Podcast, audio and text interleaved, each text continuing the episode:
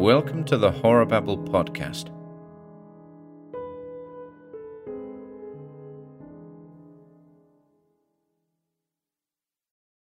The Bed of Shadows by Fred R. Farrow, Jr. March 6th.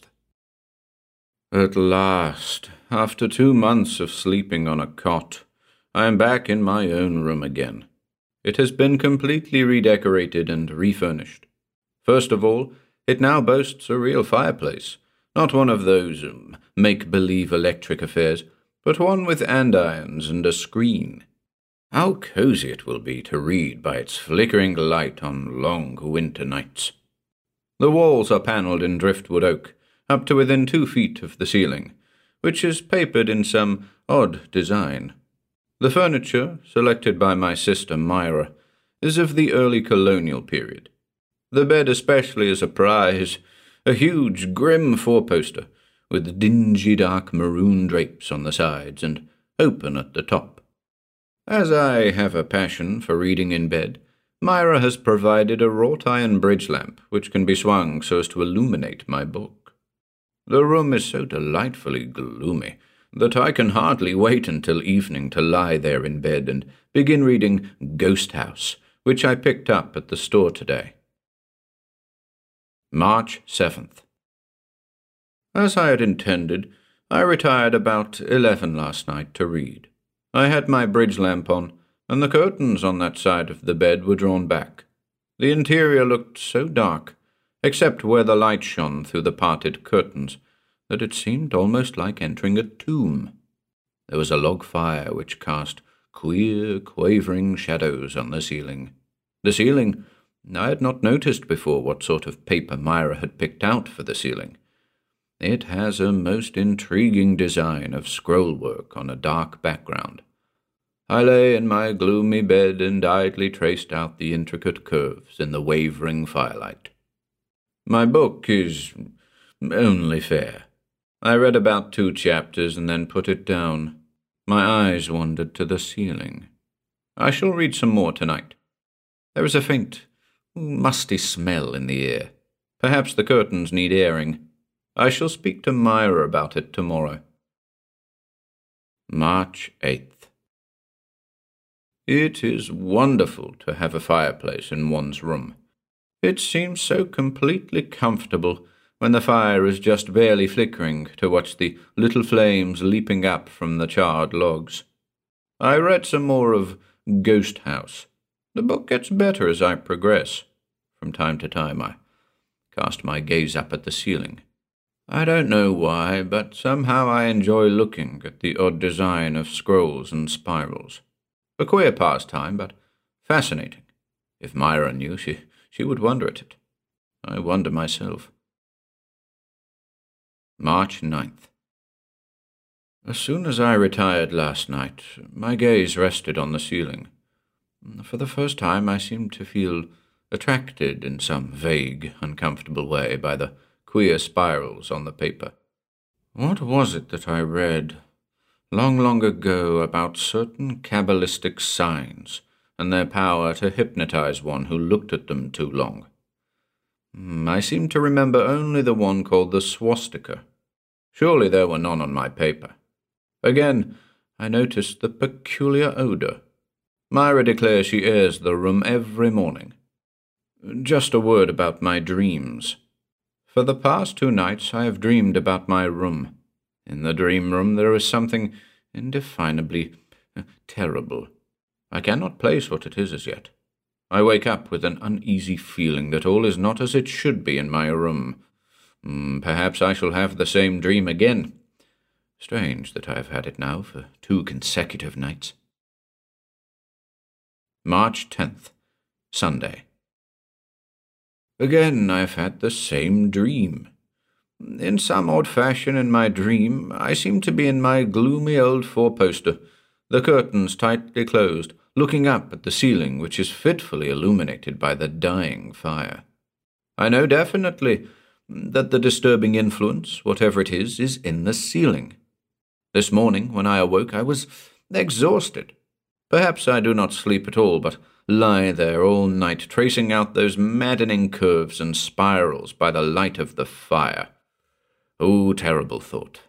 That of not knowing whether one is actually dreaming or lying there in that dim, shadowy void between true slumber and wakefulness. I must go to bed early tonight. If my book becomes more exciting, I may be able to keep my eyes from those mocking spirals on the ceiling. I hope so. March 11th. A peculiar thing happened last night. As it was Sunday, I retired early to read. After an unsuccessful attempt to rivet my mind on my book, I put it down in disgust. Eagerly, why do I use the word? My eyes turned to the ceiling. For the first time, instead of tracing out the little scrolls and whorls, I saw the thing as a whole. It is strange and a little uncanny, for the vague, blurred outline bears a semblance to some monster. If I look directly, I, I cannot see it. If, however, I look out of the corner of one eye, then it takes shape. I got out of bed to throw a log on the fire. Immediately, the whole fantastic design seemed to fade away and became simply the papered ceiling. Seen from the bed again, the faint, irregular outline reappeared after a few moments. Perhaps I should get rid of the four poster.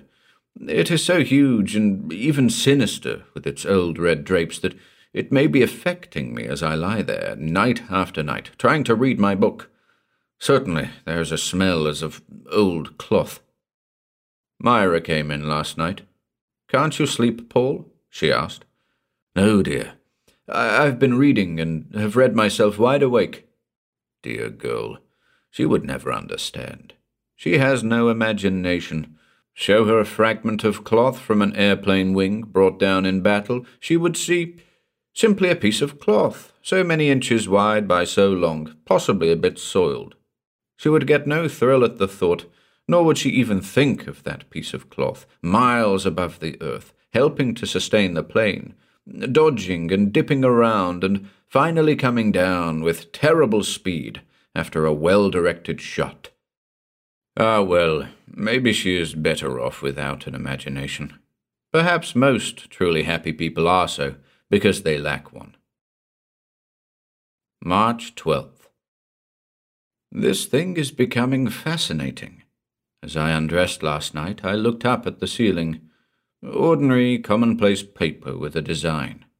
As soon as I got in bed, though, I looked up and saw the outline of the, shall I say, thing? It has only a vague shape, and I cannot say just what it resembles. I tried the experiment of leaning out one side of the bed. Immediately the form disappeared. Can it be because of the poor lighting, and the fact that I in my bed lie in comparative darkness? Or is it something evil and sinister that is taking place? I have had no more dreams. March 13th. Tonight I gave up all pretense of reading. The form in the ceiling fascinates me. Its shape is becoming more and more clearly defined. I am anxious, and yet I dread to see what it will resemble if it continues to grow in clearness. Myra suspects something. She questioned me several times as to why I look so worn and haggard after what she thinks is a good night's sleep. If she only knew, she would not wonder. But she must never know, or she will think I am mad. Perhaps I am. I wonder. March 14th. My work at the office suffers because of the strange fascination of the ceiling. I cannot keep my mind off it for a single moment. At night, as soon as I can leave Myra on a pretext of reading in bed, as though anyone could read inside those old dark drapes, I slip into my dressing gown and lie there gazing at the ceiling. It is now more than just interest which draws my attention. It is like an awful attraction which compels us against our very will to look at some terrible accident or catastrophe when we would like to shut our eyes. The form is growing clearer. It resembles a gigantic bat. March 15th. I must get rid of my four poster. It is exerting some evil influence over me, I am sure. Still, I have a morbid desire to see this thing through to the finish. Last night, the details of the shape in the ceiling became more and more pronounced. I imagined I saw its eyes. In addition, some of the scrolls and spirals seemed actually to writhe. I could not have been asleep. The bridge lamp was on. I have a feeling that soon the purpose back of all this will be terribly revealed to me. Somehow I can detach my mind for a time and regard myself in this grim little drama from a distance. I see myself inside my darkened bed behind the red drapes, a look of terrible fascination in my eyes, looking, watching, waiting. For what? March 16th. I am writing this in bed, and will make notes of all that happens. As soon as I closed the drapes, I, I looked up at the ceiling. It was already there, a huge, irregular, murky blot on the paper with the writhing scrolls and spirals. The thing is gaining in clarity and definition. Now, as I lie here and look up, its form is quite distinct. I am watching it, I can see its ribbed wings and its little red eyes. Can I be sane? Evilly glowing. An odour of things long since consigned to the grave pervades the air, the smell of a charnel house. The fire has almost gone out. As the wood ashes smoulder and fall to the hearth, the thing in the ceiling seems suddenly to move. Its great bony wings flap slowly and clumsily. It is crawling, crawling along the ceiling until it gets directly over my head. It is only a few feet away.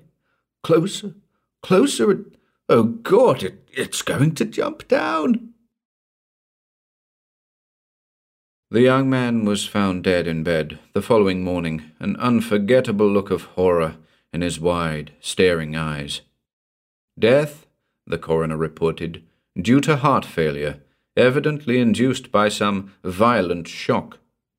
But engraven in tiny characters in the ugly carved headboard of the grim old four poster was found the curious legend Let him that sleepeth in this bed take heed ere reason leave his head.